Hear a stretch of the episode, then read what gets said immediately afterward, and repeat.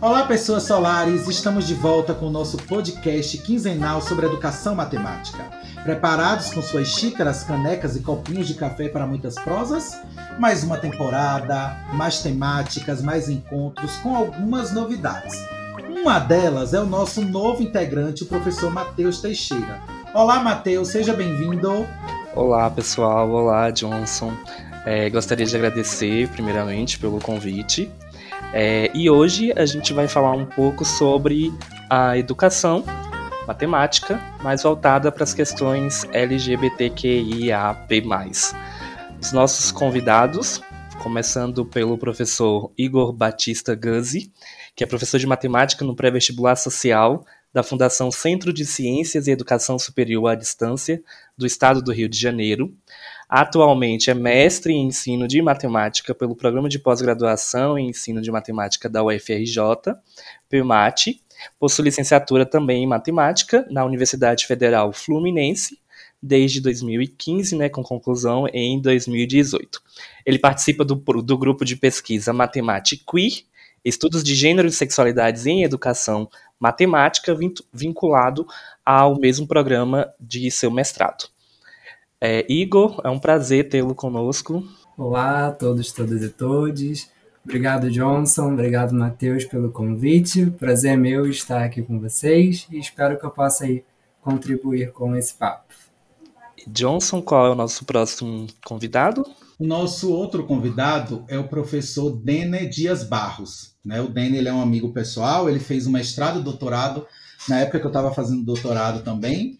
E o Dene ele é doutor em Educação Matemática pelo Programa de Pós-Graduação em Educação Matemática na Unesp de Rio Claro, mestre também pelo mesmo programa, possui licenciatura em Matemática pela Unesp, da Faculdade de Ciência e Tecnologia e Pedagogia pela Faculdade Educacional da Lapa. Ele é especialista em Libras, é especialista em Educação à Distância, e faz parte do Grupo de Pesquisa em Educação Matemática e Inclusão, Épora. Seja bem-vindo, Dene, ao nosso podcast. Obrigado, Johnson. Obrigado, pessoal, pelo convite. É um prazer estar aqui. Espero que a gente possa ter um momento bem bacana agora de conversa sobre essa temática tão importante. Começando nossa conversa, como a gente sabe, a temática de hoje é LGBTQIAP+, e educação matemática. Antes do podcast, eu estava falando com o Matheus, E eu estava dizendo assim para o Matheus, mas Matheus, acho que as pessoas elas vão ter um pouco de curiosidade sobre a relação dessas duas temáticas, Educação matemática e LGBTQIAP+. Então, inicialmente, eu queria perguntar, trazer essa questão, essa reflexão, que é sobre o seguinte: por que é importante se falar e olhar para questões que permeiam a comunidade LGBTQIAP+, no âmbito da educação matemática, que a gente percebe que, nos últimos anos, estudos estão crescendo sobre essas duas temáticas. Então, eu queria que o Dene e o Igor pudessem falar um pouco sobre isso. Olha, Johnson, para começar a nossa conversa, acho que é uma pergunta muito pertinente, mas, na verdade, eu acho que vale a pena a gente refletir porque não se falava antes sobre isso, porque nunca ninguém tinha pensado em estabelecer esse tipo de relação, de fazer esse tipo de discussão. Fico muito feliz, de ver que a temática ela vem ganhando espaço. Hoje a gente tem pesquisas sendo realizadas, grupos de pesquisa se dedicando a pensar sobre essa temática. Eu entendo que quando a educação como um todo começou a ser vista como sendo um processo para todos, um processo de valorização das diferenças, de pensar as diferenças em sala de aula, onde passa a se deixar de olhar para um aluno homogêneo, mas se olha para um ambiente escolar formado pelas diferenças, é importante que a gente olhe para algumas particularidades. Vocês até tiveram um programa especial para falar sobre educação inclusiva, foi bem bacana, os professores trouxeram algumas questões legais aqui para o podcast, e eu penso que uma das primeiras justificativas seja essa, de que nós temos os alunos, professores, professoras, alunas, LGBTQIA+, né, fazendo parte desse espaço, fazendo parte de um processo educativo, e precisam ser olhados e olhadas. Né? Não dá para a gente pensar que essas pessoas não fazem parte desse espaço ou querer continuar invisibilizando esse grupo. Né? É importante que essas pessoas sejam olhadas em suas particularidades, em suas diferenças.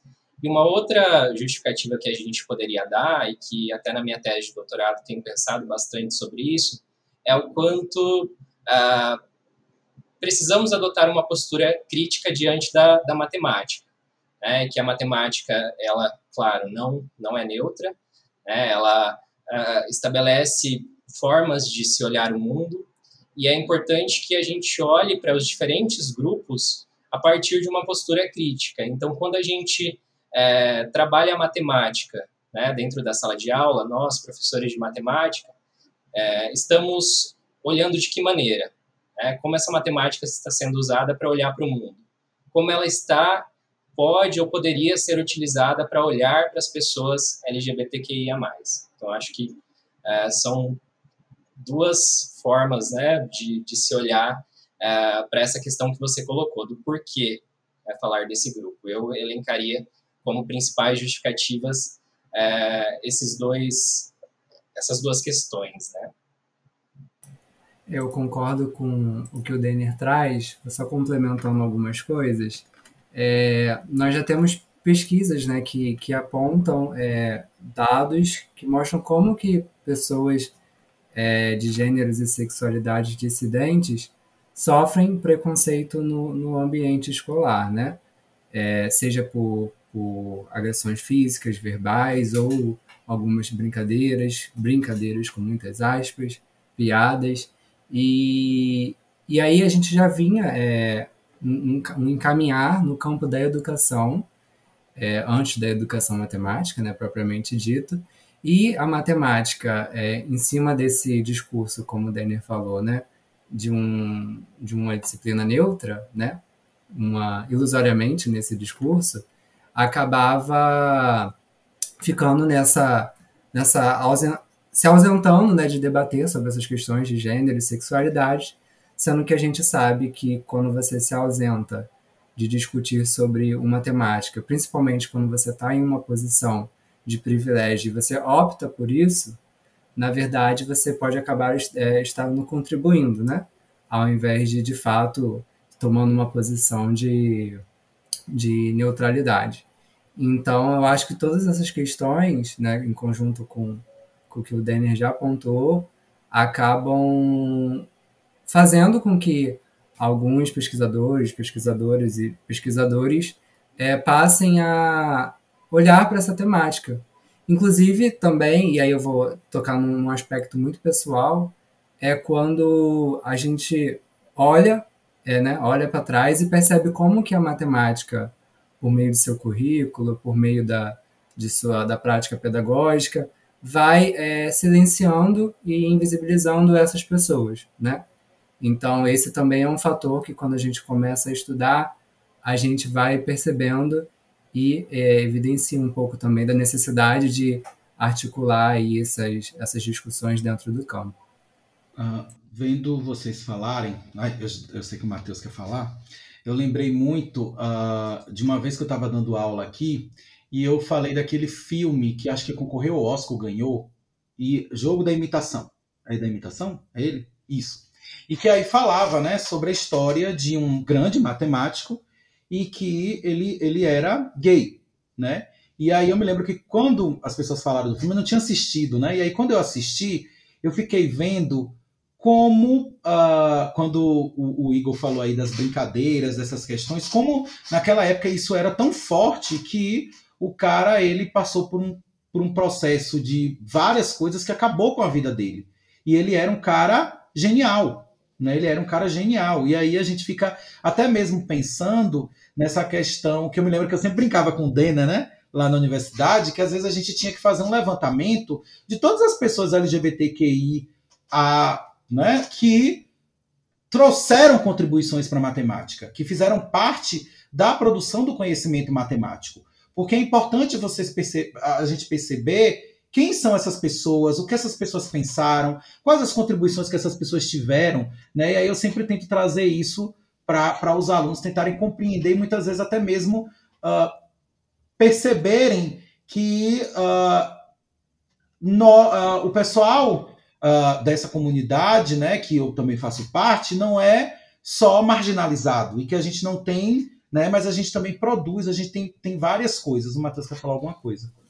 Sim. Eu estava refletindo aqui um pouco sobre as falas, né, de Dene e de Igor, e uma das discussões que foram pautadas durante a minha formação inicial, principalmente nas disciplinas de estágio, é a questão do saber lidar com situações preconceituosas, né, homofóbicas, principalmente, já que é o tema da nossa discussão aqui, durante a sala de aula, né, dentro da sala de aula. E aí tem um Skovsmose, vai até falar sobre a questão de criar cenários, criar encontros em que a gente respeite todas essas diferenças. Eu gostaria que vocês falassem um pouco sobre essa criação de cenários, né, que permitam esses encontros. Eu penso que esse é um dos grandes desafios que a gente tem hoje, né, prezar por essa educação sem a LGBTfobia, uma educação que vá além de um processo de tolerância, né, do tipo, aceito. Não, eu valorizo a sua diferença, né, que bom que nós somos diferentes.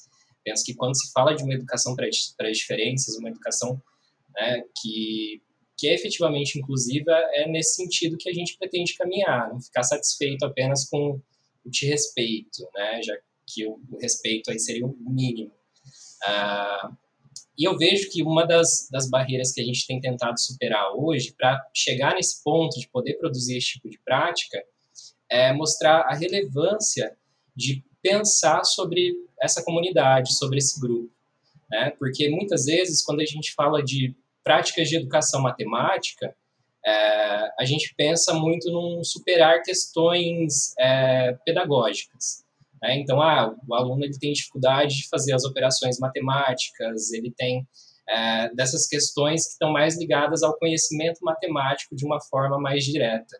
E a gente esquece que pensar o processo educativo vai para muito além disso. Quando a gente fala de uma formação de um cidadão crítico, que sai só de um discurso, né, de vamos formar cidadãos, tá, mas como? Né, no que eu preciso pensar? Quais são esses saberes que devem ser promovidos ali? Respeito, essa questão da valorização das diferenças são saberes para serem trabalhados em sala de aula. E aí se fala muito de, tá, mas e aí? O que uma pessoa LGBTQIA+ precisa, demanda na escola, dentro de uma sala de aula?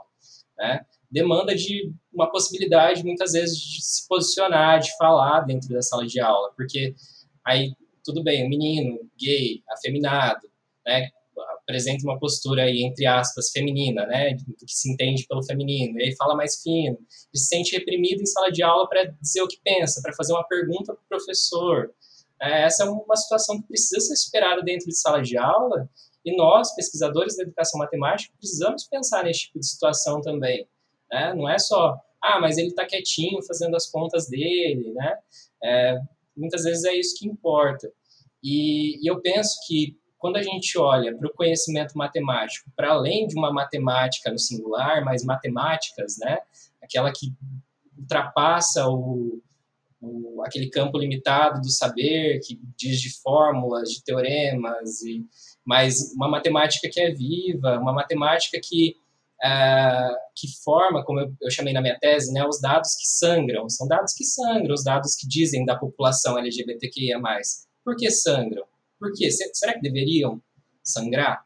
Por que a gente não fala deles? Por que a gente não pode discutir sobre eles? Por que eles não chegam na escola? Como tem chegado? E aí a gente sabe de muitas barreiras que a gente enfrenta, né? A questão desse avanço aí do conservadorismo, né? De empregos que são ameaçados quando você tenta trazer essa temática. A gente sabe que, não, né, por mais que a gente tenha legalmente documentos, né, e portarias aí que vão nos dizer que a gente está assegurado para trazer esse tipo de discussão para a sala de aula, muitas vezes na prática não é isso que acontece, né? Então, muitas vezes a gente tenta trabalhar isso pelas brechas. Então, não é simples, né? E não tem uma receita. O importante, penso que o principal, para a gente começar a pensar nesse tipo de prática é não ignorar esse tipo de situação, como você falou, situações LGBTfóbicas que acontecem na nossa frente, né? Discursos que são muitas vezes reproduzidos pelas crianças e que a gente vê que vem nessa ideia de reprodução mesmo. Se a criança está ouvindo em algum lugar, ela está trazendo, muitas vezes ela nem pensa sobre isso, né? Então, será que não poderia pensar? Será que escola não pode ser um espaço para se pensar sobre isso? Eu acho que pegando uma brecha do que você falou, Dene, essa questão da ameaça, né, da própria profissão, principalmente quando a gente está em instituição privada. Eu me lembro que quando eu estava pesquisando, né, sobre a temática e as suas articulações com o campo, eu via muito essa preocupação do se preocupar mesmo, tipo, como me mobilizar diante desse tema, sendo que a gente vive em um país em que essas discussões, né, não são incentivadas pelo poder político, né? Como que a gente pode agir pelos meios legais? E aí questionava, né? E aqueles professores que dependem do emprego para sobreviver, para viver, né? Colocariam em risco, né, o seu trabalho em prol de qualquer causa social? E aí eu me recordo que é bem o que você falou, né, sobre atuar nas brechas. Que, assim, não cabe a mim, né, trazer respostas para esses questionamentos, né, porque cada um, cada professora, né, reconhece a realidade na qual está inserida. Só que a gente, como você disse, eu acho que a gente sempre deve ter em mente essa questão do tentar atuar, né, pelas brechas quando elas surgem. E aí, por exemplo, quando o professor está vivendo em um espaço que arrisca o seu trabalho, talvez um primeiro esforço possa ser tentar se concentrar na autoeducação mesmo, né, de conhecer sobre o tema. Porque eu acho que isso já evita muitos equívocos, muitas coisas que para a gente passa despercebido, mas para o aluno, alune, que está ouvindo e recebendo aquela simples frase que às vezes não evidencia a sua forma de viver, né? Evidencia a sua vida, já carrega aí uma coisa que pode levar para todo o seu percurso no ambiente escolar, né? Então, eu lembro muito disso, dessa questão do frisar no o professor, a professora, buscar sobre. E aí, é claro que aí nisso a gente também entra na questão da formação inicial, né? Não que eu ache que a gente deva atrelar tudo, né, toda a carga para a formação inicial, porque eu acho que também tem uma questão da pessoa buscar sobre, né? Mas claro que a formação inicial, tendo um embasamento, já trazendo essas discussões. E eu digo não só, talvez, uma disciplina específica, mas atravessando toda a formação inicial mesmo, já, pelo menos, levaria a pessoa a refletir sobre. Se ela vai, qual caminho ela vai seguir após essa reflexão, aí já é algo muito pessoal. Mas, pelo menos, apresentar, né, essas coisas é uma coisa importante. Quando você fala, Igor, da formação inicial, assim, eu, como formador de professores, eu fico vendo, às vezes, como é complicado trazer temáticas como esta para dentro do contexto da formação, né? Se não for, como você fala, uma disciplina específica. Porque eu acho que, às vezes, é muito complicado, porque há uma resistência também da academia de permear essas discussões em outras disciplinas. Então, geralmente, a gente... embora fazer uma disciplina, e a disciplina vai dar conta disso. Na verdade, a disciplina... ela não tem que dar conta, é como você falou, ela tem que permear toda a formação do indivíduo em diversos momentos, mas eu, assim, ao mesmo tempo, eu fico vendo essa questão assim, ao mesmo tempo que eu vejo que a gente avança nas discussões, eu também percebo, às vezes, algumas resistências da academia, também com relação a esse discurso, porque, por exemplo, quando a gente vai fazer a reforma curricular, e a gente, mas a gente tem que trabalhar isso, ainda tem mais isso, então... Às vezes é uma questão que é uma luta constante nossa para ter discussões como essa na formação inicial, né? Porque eu acho que, até como você falou, e aí você vai para uma formação continuada, E aí você vai ter que, na verdade, trazer essa temática em outras questões, e muitas vezes o professor ele vai para o contexto de sala de aula e às vezes ele não sabe nada sobre a discussão, né? Ele entra na sala de aula, ele não sabe como trabalhar, ele não sabe os recursos, ele não sabe que cenários ele pode aplicar, né? E a outra coisa também que eu fiquei pensando aqui é quando o Dene fala da questão dos cenários, é também pensar nessa questão da leitura e da escrita do mundo, como o Eric Goodstein fala, através da matemática, e você poder, quem sabe, alterar essas situações a partir dessa leitura e escrita do mundo. Matheus, quer falar alguma coisa? Porque a gente está aqui, a gente está conversando, mas a gente fica ao mesmo tempo se vendo em um ambiente que eu não vou dizer qual é, e aí eu fico olhando o Matheus assim, o Dene, não sei o que, então por isso, vá, Matheus. Não, é como o papel mediador do professor, ele faz diferença, né? Há algumas situações que surgem na sala de aula, que favorece para um cenário em que, se o professor ele tiver uma formação, ou pelo menos um embasamento, nem que seja pequeno, ele consegue mediar a aula, consegue discutir sobre. Então, talvez essa criação de cenários, a depender do professor, né, como o Igor falou, ele tem que querer buscar, e aí pesquisas vêm mostrando que o papel do professor é mesmo de mediador, e muitos professores de matemática não veem a aula de matemática como uma aula onde a gente pode fazer críticas, onde a gente pode refletir sobre a questão da aula de matemática como um ambiente de reflexão. E aí, partindo já para nosso segundo questionamento, eu queria que vocês falassem um pouco sobre como que a matemática, né, hoje posta no ensino e nos materiais didáticos, nos discursos, é uma matemática que a gente pode dizer de preconceituosa? Eu acho o seguinte, hoje em dia, na verdade eu vou comentar um pouquinho do antes e eu já emendo para esse segundo questionamento. A questão da formação inicial, eu consegui perceber em mim, assim, na minha vivência. Eu, apesar de hoje pesquisar sobre a temática, quando até o momento de encontrar o meu atual orientador, eu nem cogitava a possibilidade de pesquisar nessa temática, sabe? Mesmo sendo uma pessoa, um homem gay que viveu diversas situações, inclusive dentro do espaço da sala de aula de matemática, e ainda assim, por nunca ter ouvido falar sobre, por nunca sequer cogitava nessa possibilidade, sabe? Então isso recai até para nós, né? Hoje em dia eu fico olhando para trás e percebo essas coisas, mas que antes eu não percebia, porque realmente, para mim, era impossível. Era isso, né? Para mim era impossível essa articulação da temática, né, de gênero e sexualidade com o campo da educação matemática. Até que quando eu comecei a pesquisar, ainda assim, eu, pelo menos, fiquei com um receio de como que isso ia ser recebido, né? Tinha todo esse receio de como que isso ia ser recebido no campo, porque a movimentação...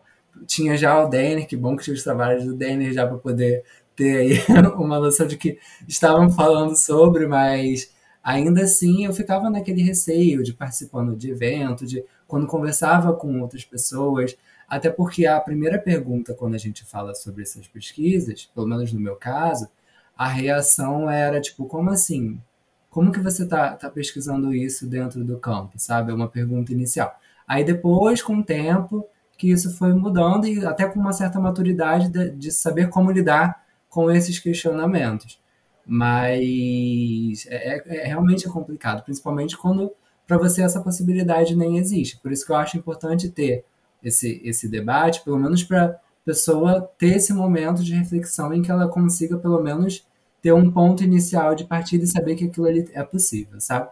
Mas aí, entrando agora na pergunta que você fez, eu acho que, assim, o exemplo mais clássico, né, é a simples não visibilização dessas pessoas. A partir do momento em que a gente percebe o currículo de matemática, né, e as práticas acentuando e evidenciando apenas pessoas do padrão normativo, seja o homem branco, né, cisgênero, heterossexual, consolidando apenas esse como uma das representações, a partir desse momento a gente percebe quantas vidas estão de fora, né? E talvez, e aí com isso, né, essas pessoas não consigam se ver adentrando nesses espaços por não serem, né, reconhecidas nesses currículos e nessas práticas. O Igor, é muito interessante você comentar, né, desse seu sentimento ao começar as pesquisas sobre a temática, porque para mim foi a mesma coisa, foi o mesmo processo. Eu que desde sempre tive uma preocupação com a questão da educação inclusiva, principalmente pensando sobre as pessoas com deficiência, né? Comecei minha vida acadêmica trabalhando em um centro que fazia atendimento a pessoas com deficiência. Desde o começo estudava, né? Vamos pensar lá, educação inclusiva é um processo de valorização de todas as diferenças em sala de aula. Mas muitas vezes eu não consegui olhar para uma experiência que eu tinha vivido, para a minha diferença em sala de aula, para as minhas especificidades também, como você disse, né? Enquanto homem gay em sala de aula, das vivências que eu tive, né? De outras pessoas pertencentes à comunidade LGBTQIA+, que vivem outros dilemas que não o meu, né? Enquanto homem branco, cis, né? Tenho toda uma passabilidade, todo um privilégio, né? Uma situação de privilégio em decorrência disso, mas que também sofri algumas situações em decorrência da minha sexualidade. Era um grupo para o qual eu não conseguia me atentar ainda, porque ninguém olhava, né? Então, não era algo simples, né? Não foi um processo simples começar a entender que era necessário. E eu vejo que as coisas mudaram para mim quando eu comecei a estudar educação matemática crítica. Quando eu chego em Rio Claro, começo a fazer parte do grupo Épora, junto com a professora Miria, né? Conheço o professor Ole, começo a estudar as obras dele, e aí eu começo a entender que a matemática tem potência, né? Tanto para fortalecer discursos, quanto para né, potencializar, para despotencializar o que o Ole vai trazer para a gente, né? Desse poder da matemática, desse poder formatador da matemática. E aí eu entendo que essa matemática está produzindo discursos, discursos também sobre a comunidade LGBTQIA+. Por mais que não diga de forma explícita, por mais que a educação matemática talvez não pensasse nesse grupo ainda, a matemática estava dizendo algumas coisas, né? A partir do momento que a gente olha através dos números, né? Através das relações, dos conceitos matemáticos. E aí, a partir do momento que eu percebi que isso acontecia, eu descobri que eu não podia mais ficar sem falar sobre isso. Eu precisava fazer minha tese de doutorado sobre esse assunto, né? Porque, por muitas vezes, quando eu comecei a dizer sobre essa possibilidade de fazer essa pesquisa, fui muito acolhido por algumas pessoas que entenderam que a ideia era muito bacana, dentro do grupo de pesquisa, né? Junto a amigos, mas também recebi uma resistência muito grande de outras pessoas, pesquisadores aí renomados da educação matemática, dizendo que minha pesquisa não era pesquisa, não era uma preocupação da educação matemática, não era algo interessante de ser investigado. E foi justamente por receber esse tipo de devolutiva que eu falei, não, é justamente por isso que eu preciso, né? Foi algo que eu entendi que era necessário. E aí a gente teve, né, um processo todo no meu primeiro ano de doutorado, de eleições para a presidência, né, todo aquele sentimento, toda aquela angústia, né, que eu penso que muitas pessoas LGBTQIA+ sentiram, assim como outros grupos subrepresentados, de como nós seríamos vistos nesse governo, né, como que seria a nossa vida a partir desse momento. E aí, né, fiquei muito balançado, fiquei pensando muito sobre o que eu poderia fazer, mas eu falei, preciso encarar esse desafio. Preciso falar, agora é o momento para se falar sobre isso, né? Então, eu vejo que teve um contrafluxo muito forte. Eu entendo que esse avanço do conservadorismo não foi algo bacana, não é algo, né, que tem que ser visto como algo positivo de maneira nenhuma, mas teve um fortalecimento dos movimentos sociais muito grande que veio trazer, né, esse contraponto, que veio trazer discussões. Ter um espaço como esse agora, desse podcast, para se pensar sobre isso, né, também é fortalecimento, também é luta, também é resistência, né, a possibilidade de pensar uma outra educação matemática. Então, isso é muito importante, né? E achei interessante ouvir essa sua narrativa, né, dessa questão que você trouxe, porque é um sentimento que eu também vivi. E sobre essa questão que vocês colocaram, eu penso que a gente precisa fortalecer esse movimento de reconstruir essa educação matemática a partir dessa visão mais crítica, mais inclusiva. E de, inclusive, repensar os materiais que existem, né? Tudo que é utilizado para se dizer o que se entende pela matemática em si. Né? O que a matemática pode proporcionar para a gente de discussão em relação a materiais e tudo mais que vocês apontaram aí. O Johnson falou sobre a leitura escrita de mundo com a matemática, né, do professor Rico, e eu acabo adotando isso na tese, né, eu queria entender como poderia se dar esse processo para pensar sobre a comunidade LGBTQIA+, e eu fiz 2 atividades numa casa de acolhimento LGBT para as pessoas que foram expulsas de casa, né, e foram momentos bem legais. Em uma das atividades, na segunda roda de conversa que a gente realizou, eles fizeram buscas no Google sobre alguns termos relacionados à comunidade, né? E viram que existem muitos discursos preconceituosos vinculados, né, às pessoas gays, lésbicas, bissexuais, né, às pessoas T, trans, travestis. E são discursos que podem não se apresentar dentro do ambiente escolar, podem não estar presentes nos livros didáticos, porque esse tipo de pessoa não aparece, né? As pessoas da comunidade LGBTQIA+, não são representadas de uma maneira, né, efetiva dentro desses materiais, né, dentro de contextos que são criados nas aulas de matemática. Então, esse não discurso também acaba reforçando essa única narrativa que existe, essa história única que muitas vezes é contada sobre esses grupos. Quando eu quero conhecer sobre comunidade LGBTQIA+, o que eu encontro? Né, eles fizeram a busca, por exemplo, na roda de conversa, e é um desafio que, né, um exercício que eu sempre recomendo para todo mundo. Procurem sobre travestis no Google, as notícias que vocês encontram, que narrativas são produzidas sobre essas pessoas. É, procurem sobre pessoas gays, procurem sobre lésbicas, o que se diz, né? Que história está sendo contada. E não que seja uma história mentirosa, né? Porque muitas vezes vai se dizer de morte, vai dizer de uma única possibilidade de trabalho que é vinculada à prostituição, né? São narrativas que muitas vezes dizem da realidade desses grupos, mas é importante que a gente possa produzir outros. Se a gente não começar a contar outras histórias, essas histórias nunca vão acontecer, né? Se a gente nunca dizer que elas são possíveis, a gente nunca pensar sobre elas, a gente sempre vai continuar tendo essa única história sobre esse grupo. O que o Dene traz é muito importante, e também eu acho que eu não penso só no contexto da escola, mas também na universidade, né? Trazer esse discurso para dentro da universidade, porque, eu repito, a universidade ainda tem uma resistência, né, com relação a essas discussões. Né? Eu me recordo que o Matheus participou de um projeto comigo aqui, que era o Transação, onde a gente, no mês de julho do ano passado, me corrija aí, Matheus, se não foi a data, a gente fez um ciclo de palestra e convidou pessoas travestis e transexuais para falarem, né, das suas produções acadêmicas. E a gente percebeu a resistência, né, em adesão do público. Né? Então, assim, no momento da live você tinha poucas pessoas, mas depois a live aumentava consideravelmente a quantidade de visualizações e as discussões eram muito importantes. E algumas pessoas viravam e diziam assim, mas o que isso tem a ver com matemática, com educação matemática, com formação de professor, né? O que é que tem a ver?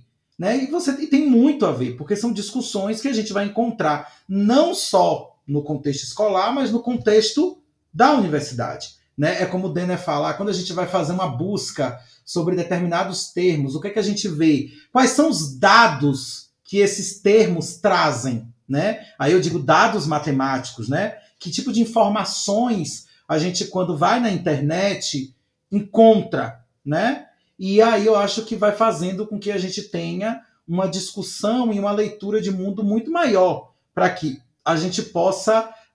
quem sabe, a partir dessas discussões que vão permear tanto as instituições, né, de ensino, vão fazer com que o preconceito, a LGBTfobia possa, de certa forma, diminuir ou até mesmo acabar, porque você vai ter uma compreensão maior sobre as discussões, né? quando, por exemplo, o Dene fala assim, quando a gente fala, por exemplo, de travesti, o que é que a gente lembra, né? E a gente tem que saber que, por exemplo, a gente tem muitas travestis que estão na universidade, que são professoras de universidade, né? Que são professoras da escola básica, que estão no contexto de formação, que estão ali discutindo e que trazem no seu discurso e nos seus corpos essas discussões. Mas também a gente tem que perceber que tem lugares que não tem ainda esse público ainda inserido. Né? E aí a gente tem que trazer essas discussões durante, né, toda a formação. Isso. Quando o Johnson fala, né, dessa questão da resistência que há nas universidades,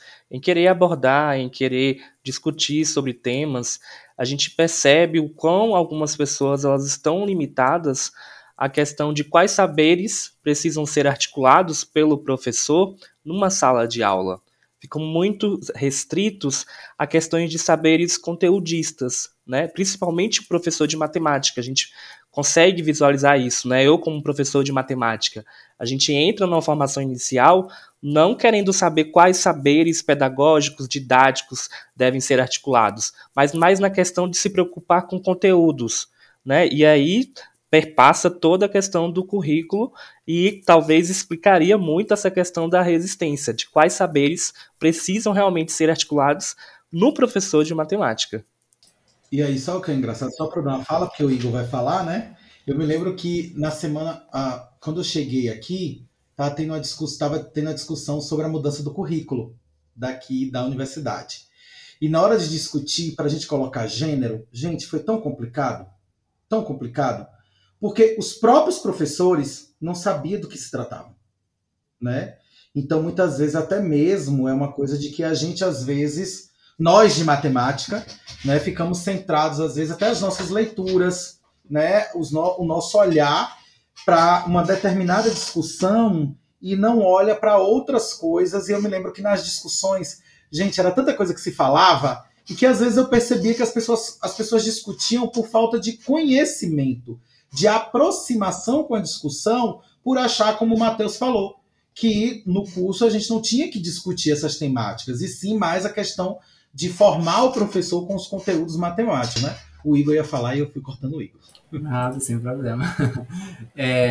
Resgatando o que você falou sobre essas pessoas não estarem, né, ocupando esses espaços, a gente uma vez fez um movimento, né, pensando aí no homem branco, cisgênero, heterossexual, e aí toda vez que a gente vai colocando mais um eixo de diferenciação, por exemplo, se a gente pensar em quantas professoras de matemática, cisgêneras de matemática a gente conhece, aí depois quantas professoras trans, quantas professoras trans negras, cada eixo de diferenciação que a gente vai acrescentando, a gente percebe como que esse número vai cada vez ficando, tendendo aí a zero, né? Cada vez vai diminuindo. E isso é algo que a gente precisa ficar atento, né, e atenta pela questão até da um olhar aí interseccional. Essa questão conteudista, né, me lembrou um movimento que a gente fez na dissertação, que aí é um estranhamento da matemática, né, e aí tem toda uma questão dos estudos queer, pensando realmente na questão dos discursos que são produzidos sobre a matemática e na forma como os seus conteúdos são apresentados. Já que tem tanta ênfase assim no conteúdo, talvez tensionar a forma como esses conteúdos são apresentados já possibilite que algumas discussões ou que a gente desconstrua algumas verdades que também são estabelecidas na sociedade. E aí lá a gente até fala sobre refletir, por exemplo, os binários que constituem a matemática, como o binário de certo e errado, certeza e incerteza, dentre vários outros binários que talvez tensionados e desconstruídos possibilite de estudante tensionar os binários que também permeiam a nossa sociedade, entendeu? E aí traz esse olhar crítico em cima dos próprios conteúdos da matemática, né? Tem diversas outras formas de fazer isso, pensando aí já mais para o olhar do conteúdo em si, porque tem aí toda uma questão do tensionar pela matemática e tensionar a matemática em si, né?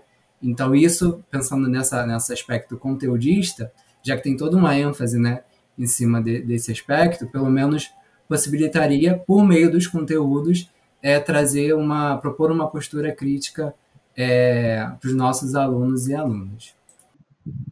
Sobre essa experiência que o Igor falou, né, da gente pensar sobre como esses grupos têm ocupado alguns espaços, é importante a gente tentar refletir também sobre as políticas que a gente tem hoje de acesso e permanência desses grupos, né, nos diferentes ambientes. Hoje a gente vê uma crescente de editais pensando nas pessoas trans, travestis, né, no acesso desse grupo nas universidades, e isso tem sido muito importante, eu penso, para que transformações tenham acontecido, né, para que essas pessoas tenham acessado esses espaços. E a gente ainda tem visto notícias, o Johnson falou, né, mas que bom que a gente tem professoras, professores ocupando esses espaços, com certeza, mas eu acho que a gente tem que ter ainda mais, a gente tem que parar com essa ideia de que, nossa, né, que legal que nós temos a primeira, tá, mas quando a gente vai ter a segunda, a terceira, a quarta, quando que a gente vai parar de contar sobre esses pioneiros, mas vai ser um processo natural, né, essas pessoas vão ocupar os espaços, por quê? Elas estão na sociedade e elas devem ocupar espaços tanto quanto outras, né? Que saiam desse cenário de subrepresentatividade, que passem a ter uma representatividade efetiva. E aí no ambiente universitário, no ambiente político, né? No mercado de trabalho, em todos os ambientes. Quando o Dene falou dessa questão dos projetos, eu me lembro muito do projeto, acho que é Transcidadania, que o Haddad ele desenvolveu lá na cidade de São Paulo, né? Que era um projeto que possibilitava, né, as pessoas travestis e transexuais, acho que mais travestis, a poderem ter o acesso à escola. Porque muitas vezes esse público ele foi expulso da escola, né? Ele foi agredido e ele decidiu se retirar da escola, e aí ele volta na escola, né, com um projeto que dá subsídio para que eles possam ter o direito à sua formação, né? E aí eles entram na questão da educação de jovens e adultos. Então, assim, é muito importante ter projetos como esse, né? Para, como o Dene falou, não só para possibilitar a entrada, mas também a permanência para que esses números possam crescer cada vez mais, né? E acho que essas discussões também entram dentro do contexto da sala de aula, que é você trazer essas reflexões para você mostrar para os alunos a importância desses projetos, desses programas, dessas iniciativas, vamos dizer assim, governamentais, em subsidiar o acesso e a permanência desse público dentro do contexto da escola. Porque muitas vezes o pessoal... Eu me lembro que na época do Transação, que eu estava produzindo os dados da minha tese, o pessoal falava assim, mas é um programa... E você vê que uma parte dos alunos não entendia o programa, não entendia a ideia do programa e a importância do programa, né? Então, às vezes eu vi os professores explicando como era o programa, e muitas vezes algumas pessoas ficavam até assim, poxa, eu não sabia que o programa era tão grande, tem esse impacto, né? Me lembro que me fez agora tudo do tempo, quando eu me lembro que antes de ir para Barcelona eu fui com o Dene, lá na Casa 1, a Casa 1 que a gente foi lá em São Paulo, para a gente visitar, e tá surgindo cada vez mais grupos, ONGs, que estão discutindo, que estão trabalhando e que estão desenvolvendo projetos para direcionar esse público, na tentativa de aumentar esses números e modificar um pouco essa realidade. Acho que no Rio tem, não é, Igor? É super importante a gente estar junto, né? Agora o Matemática Queer entrou em contato, a gente está junto, né, com o Grupo Arco-Íris, que é um dos maiores grupos daqui do Rio, né, se não o maior, e a gente tem desenvolvido o projeto junto com eles, justamente pensando nessa perspectiva, porque agora eles estão... projetos de aulas, de reforço escolar, e mostrar possibilidades outras, né? Mostrar a essas pessoas que estão, né, em situação, às vezes, de vulnerabilidade, essas que é possível, sim, né? Assim como tem outras pessoas adentrando esses espaços, assim como o Dene falou, chegar num ponto que a gente consiga parar de contabilizar, né? E que isso nem seja mais necessário, porque a gente não consiga mais contabilizar pela quantidade de pessoas que vão estar ocupando os espaços. Então, Matheus, quer falar alguma coisa? Porque hoje, gente, é o primeiro dia do Matheus, né? Então o Matheus está assim um pouco tímido, né? Mas com pouco ele vai se soltando, né? É como eu estava dizendo no começo, que eu estou me sentindo bem aquela Carrie do Sex and the City, a nova versão, que ela está com 50 anos e ela tem um podcast dela, né? Então, o Matheus ainda não tem 50, né? Mas... Muito engraçado, porque eu, como um professor de matemática, também da comunidade LGBT, ouvindo o Igor, que já é mestre, né, e o Dene, doutor, sobre essas temáticas, como eu fico aqui, né, um pouco mais quieto, refletindo sobre a minha praxis mesmo educacional, no sentido de como eu posso mobilizar os meus conhecimentos em sala de aula, como que eu posso, ali, como figura de professor, não somente ter essa representatividade de professor mesmo, mas sim como alguém que possa estar me vendo, por eu ser uma pessoa mais afeminada, e ver que pessoas da comunidade, elas podem chegar onde elas quiserem. Então, eu fiquei aqui um pouco mais calado, refletindo sobre essas situações mesmo, em que a gente, em sala de aula, acontece muito com a gente e a gente talvez não saiba como lidar. E aí, pensando nos nossos ouvintes, né, eu queria que vocês falassem um pouco, já puxando para o encerramento, como que esses professores mesmo, eles podem se sentir acolhidos, digamos assim, em sala de aula, né? Como o Igor falou das suas experiências e tudo mais, queria que vocês falassem um pouco mais sobre isso. Tem uma situação da minha tese, de uma das pessoas que eu entrevistei na Casaça, que ela era voluntária, né, da Casa de Acolhimento, e ela foi professora de biologia durante um período. E para ela foi muito difícil, porque ela assumiu essa postura de resistência dentro da escola, de assumir a sua bissexualidade, de um relacionamento com uma mulher que ela tinha, né, naquele momento. E ela, enquanto professora de biologia do ensino médio, discutia essas questões com os alunos, porque era conteúdo, era temática, né? Discutir sobre sexualidade no ensino médio, numa disciplina de biologia, é algo que faz parte do currículo, tá? Na BNCC.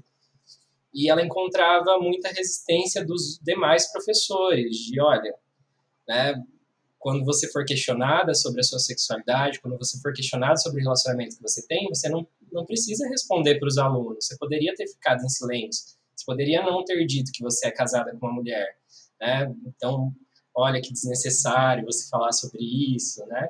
E é aquilo que a gente, né, sempre vê, os discursos, tem discursos que são normalizados, tem discursos que são entendidos como sendo naturais e que podem ser ditos, né, de maneira clara, sem encontrar nenhum tipo de problema, e outros discursos não, e aí ela conta...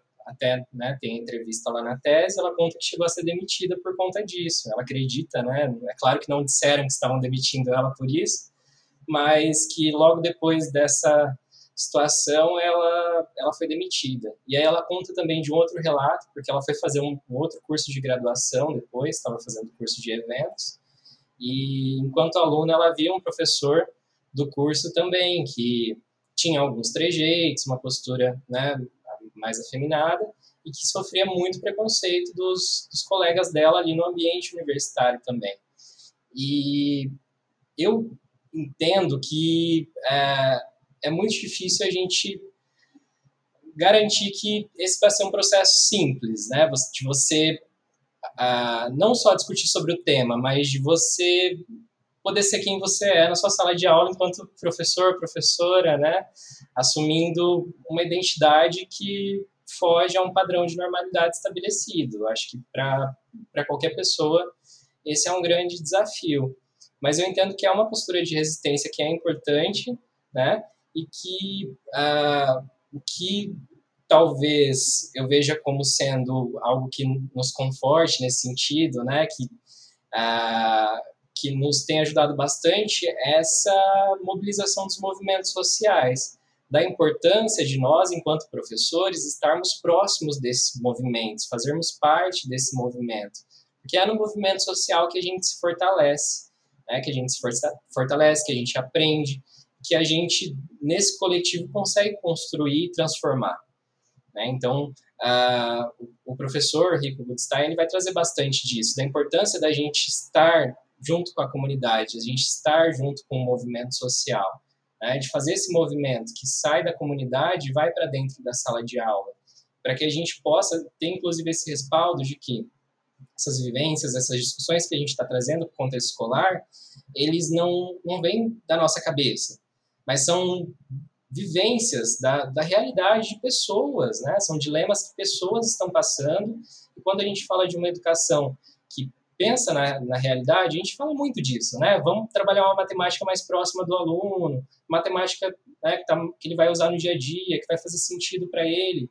E de onde vem? Vem da comunidade, vem da sociedade, né? Onde estão os dilemas, os problemas, quem está lidando com isso, quem está lá à frente disso, batalhando, procurando transformações, são os movimentos sociais. Né? Então, esse movimento que o Igor falou, por exemplo, do Matemática Queer, estar junto ao movimento social, desenvolvendo atividades agora, eu acho que isso é muito importante. Né? A possibilidade da gente ter essa proximidade da comunidade, universidade e escola. Eu acho que o caminho é esse. E aí a gente vai ser um processo de luta, de batalha, de resistência, para que talvez daqui a algum tempo os próximos professores aí que estão se formando, que vamos formar, possam, né, ter uma situação mais favorável em relação a isso. O Dene já falou praticamente tudo, né? Mas eu acho que não é um movimento muito fácil, né? Como o Dene falou, é um movimento de resistência, e eu acho que essa questão da aproximação, que é o que a gente tem tentado fazer, né? Você saber que tem outra pessoa ali com você é algo que ajuda muito, né? Você saber que você não está caminhando sozinho.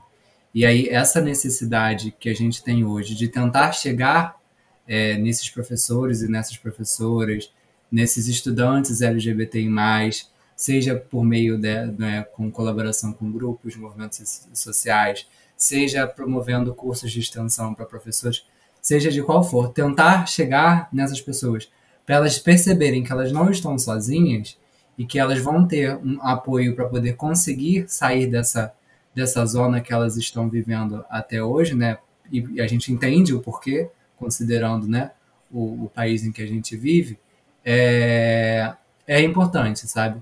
Eu me vi, né, nesse espaço, eu senti que eu consegui resistir muito mais a partir do momento que eu consegui perceber que eu não estava sozinho, que tinha outras pessoas comigo nesse mesmo movimento que eu estava fazendo. Tanto que eu falei que naquela hora da pesquisa do Dene, mas é algo que impulsiona a gente, né?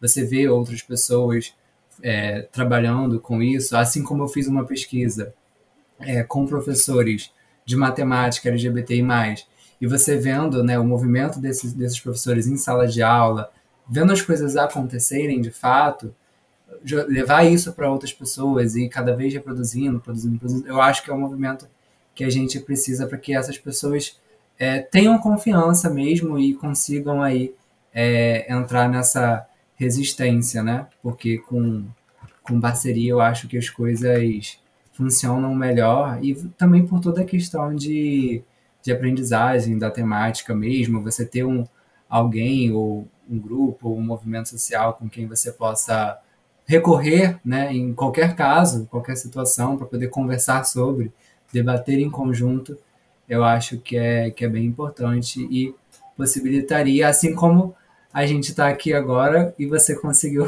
chegar nesse momento de reflexão, e a gente espera que os ouvintes também cheguem. Eu quero, desde já, agradecer o Igor, que eu não conhecia, estou conhecendo agora, né? Futuramente quero ir para o Rio para sair na Beija-Flor com o Igor, porque eu gosto da Beija-Flor, né? Quero agradecer o Dene, que é um grande amigo, um parceiro, que a gente conviveu muito, temos muitas histórias para contar. Dizer que foi muito legal conversar com vocês, trazer essa temática e ser a primeira temática do nosso podcast, que eu acho que, na verdade, faz com que os próximos possam também beber um pouco desse para poder fazer as discussões, né? E trazer em outros contextos essa discussão também sobre a comunidade LGBTQIAP+. Quase que não saiu. Então, eu queria agradecer o Igor, o Dene. Passo agora a palavra para vocês, para que vocês possam fazer as considerações de vocês, né? Eu queria agradecer novamente o convite, agradecer ao Matheus, ao Johnson, ao Dene também, por esse papo que foi muito agradável. Eu me coloco aí à disposição para conversar mais sobre o assunto para quem desejar. É fácil me encontrar nas redes sociais, que é um nome diferente, assim como também as redes do grupo de pesquisa Matemática Queer. Então, também já deixo aí um convite para que sigam as redes do grupo, né, para ficarem por dentro das coisas que a gente tem promovido. E finalizar, eu acho que dizendo que a gente precisa aí tensionar, né, a forma como a gente tem produzido, como tem ensinado, como a gente tem aprendido matemática, né, a tornando aí um meio pelo qual os nossos colegas, né, que são historicamente subalternizados por ela, possam se ver representados, representadas, adentrar seus espaços.